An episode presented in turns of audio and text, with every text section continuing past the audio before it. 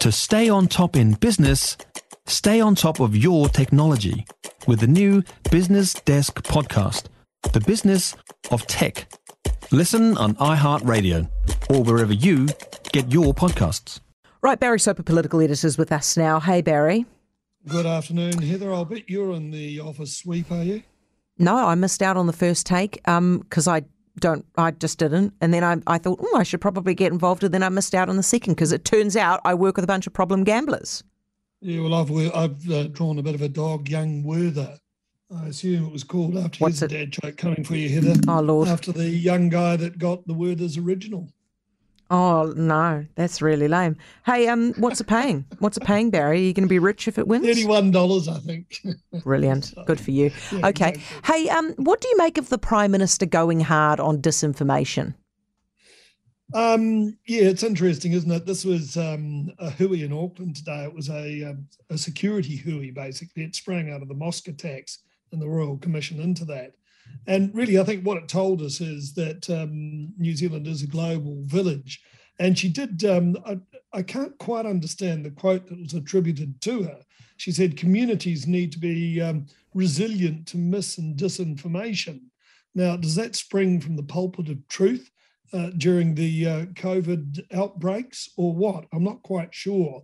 But anyway, what she uh, did promise the country is that uh, the government's committed to be more open about the national security of the place.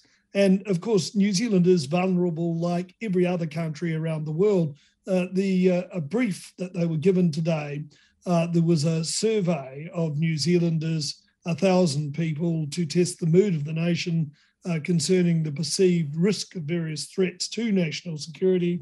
Uh, the biggest one, uh, 87%, which is pretty extraordinary, uh, looked at natural disasters. Uh, they believe 87% that is that uh, one will occur within the next 12 months.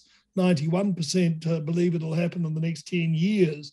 And that, that compares with other countries at around 69%. So we're, we're pretty high on that score. But um, you know, when you look at um, the cyber attacks that have been occurring in New Zealand, uh, the stock exchange, the Reserve Bank, uh, that dreadful one at the Waikato uh, District Health Board, um, it's you know we are we are very vulnerable, like every other country. And uh, I think some transparency would be a good thing, which would be a significant change uh, from what we've seen in past years. So, you know, let's hope something good comes out of this uh, this uh, meeting at uh, Auckland today.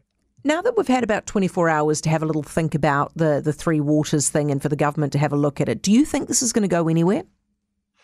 No, I personally don't, uh, because Jacinda Ardern seemed fairly uh, intransigent yesterday on a couple of uh, major points. Um, one was um, the assets. Um, she indicated quite strongly that they wouldn't remain in council hands. Well, uh, tell Wayne Brown that.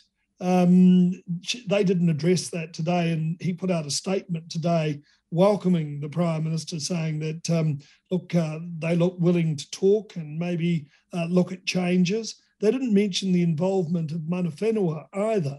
But uh, look, I think uh, what they're doing, what the mayor's doing, uh, they've painted the government into somewhat of a corner and they're trying to, I guess, uh, keep them right in that corner and make it very difficult for them uh, to exit it because um, uh, they, Mayor Brown quoted back to Jacinda Ardern that that she said that look, um, they'll keep working together because um, she believes the mayors have a focus on making sure their ratepayers don't experience a spike in the cost of living. Uh, and uh, they also uh, welcomed the comments of Nanaia Mahuta, uh, who made similar sorts of noises yesterday. But look, I honestly can't see uh, the government um, bending over backwards, particularly when it comes to co governance. Uh, and to the assets. Uh, well, they can't. I mean, and, and that's the thing. If if if Nanaia's real objective here is to insert the co-governance, then you can hardly abandon the co-governance, can you? No. And so I Yeah. think, you know, Len Brown might be, uh, Len Brown, goodness Wayne. gracious. Mhm. Wayne Brown uh, may be, you know, uh, playing a game and he's doing it pretty successfully at the moment. And, uh, you know, he's got more than 30 councils behind him. But the government has shown, uh, even introducing this legislation, that uh, that amount of opposition is not going to sway them. Hey, I haven't got a long time, but just explain this to me. What does it cost you to, to go to dinner with Chris Luxon? Is it $1,500? 15 bucks a head. Uh, he's uh, having a dinner at the Hilton Hotel in Auckland. Um, and it's not unusual, you know, for people to sign up, uh, raise money uh, for the National Party. Labor recently held a business conference attended by Jacinda Ardern, Ardern and that cost uh, 1,795 bucks a head. And you remember John Key's uh, Cabinet Club he held yeah. plenty of them, and money was shelled out for that. They're raising money for next year's campaign. And I've got to say, if you look at the figures, National's doing much better, not surprisingly, I guess, than what Labor is at the moment. Barry, thanks very much. Barry Soper, political editor.